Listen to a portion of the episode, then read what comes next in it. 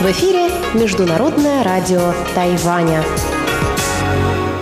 Здравствуйте, дорогие друзья! Вы слушаете Международное радио Тайваня. В студии у микрофона Чечена Кулар. Сегодня 4 марта, понедельник, а это значит, что в ближайшие полчаса для вас прозвучат выпуск новостей и передача Анны Бабковой «Вкусные истории», а также моя передача «Сделана на Тайване». Ну а если вы настроились на часовую программу передач на частоте 9590 кГц, то вы также услышите передачу Ивана Юмина «Хит-парад» и повтор передачи Лили У «Учим китайский».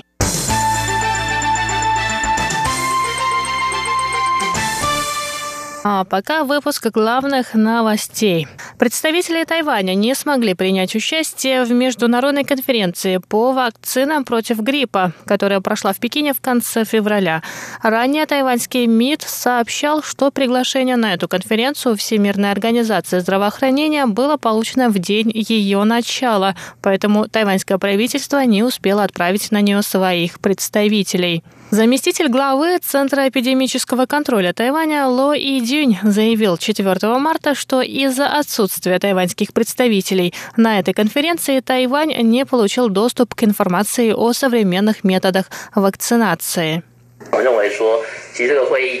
Так как это открытая конференция, в которой могли принимать участие даже представители фармацевтических компаний, было неправильно исключать Тайвань. Это может негативно отразиться на здоровье наших граждан. Мы в любом случае будем собирать информацию по вакцинам, но потратим в разы больше сил и времени, чем страны, присутствовавшие там. Это несправедливо по отношению к нам. На февральской конференции было объявлено о новой вакцине против вируса H3N2 типа А. Результаты исследования, однако, будут опубликованы только в конце марта. Ло Идюнь выразил опасения, что Тайвань не успеет закупить эти вакцины.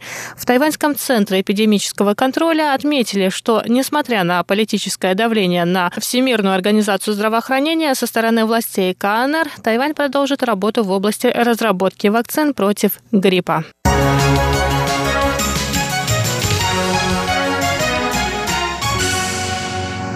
Международная выставка машиностроения открылась 4 марта в выставочном центре Наньган в Тайбэе.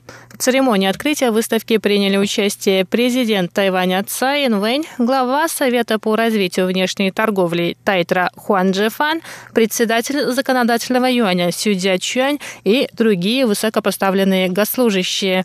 А в этом году эта выставка стала третьей по масштабам международной выставкой машиностроения.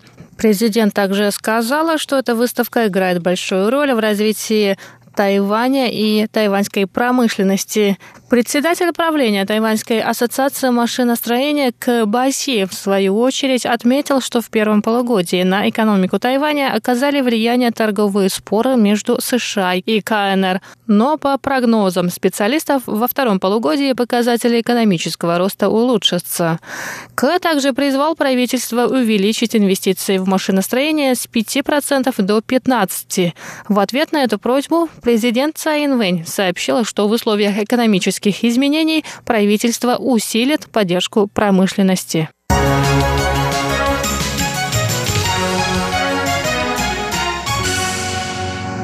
Тайваньские активисты предлагают провести второй референдум, на который вынесут вопросы об атомной и угольной энергетике. В частности, на референдум будут вынесены вопросы о равных долях атомной и угольной энергетики в структуре энергетики страны к 2030 году, а также вопрос о начале работы четвертой атомной электростанции.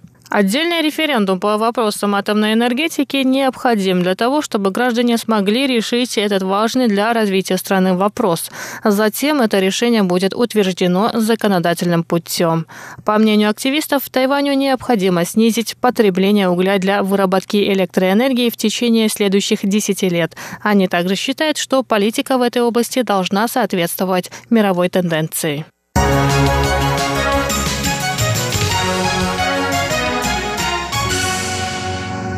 Министр иностранных дел Китайской республики Тайвань У Джаоси заявил 4 марта, что Тайвань делает все необходимое, чтобы сохранить дипломатических союзников. У сообщил, что за последние несколько лет Пекин, используя экономические и политические рычаги, перетянул на свою сторону 17 стран, которые разорвали дипломатические отношения с Тайванем. Министр также добавил, что некоторые страны готовы возобновить дипломатические отношения отношения с Тайванем, но не сказал, какие именно. По словам У, тайваньский МИД укрепляет отношения с США и другими странами, которые разделяют схожие ценности. Кроме того, тайваньское правительство участвует в международных проектах в помощи странам Латинской Америки и Южно-Тихоокеанского региона. Тайвань потерял пять дипломатических союзников с момента избрания Цай Инвэнь президентом. Последние отношения с Тайванем разорвала Республика Сальвадор в августе 2018 года.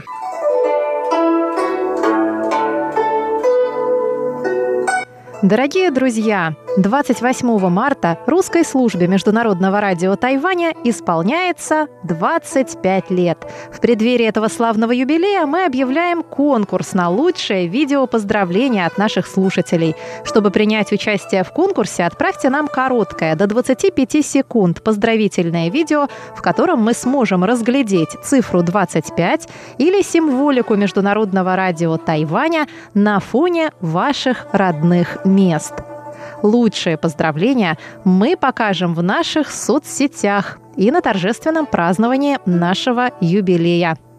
Первым 25 участникам конкурса мы отправим памятный вымпел МРТ. Пять авторов самых интересных и креативных видеопоздравлений получат эко-сумки с символикой МРТ и Тайваня. Отдельный конкурс мы проводим среди поздравительных писем – Авторам пяти лучших писем мы отправим спортивное полотенце с символикой МРТ. Присылайте ваши видео и письма на наш электронный адрес russ@rti.org.tw до 20 марта. В теме письма указывайте 25. Желаем удачи!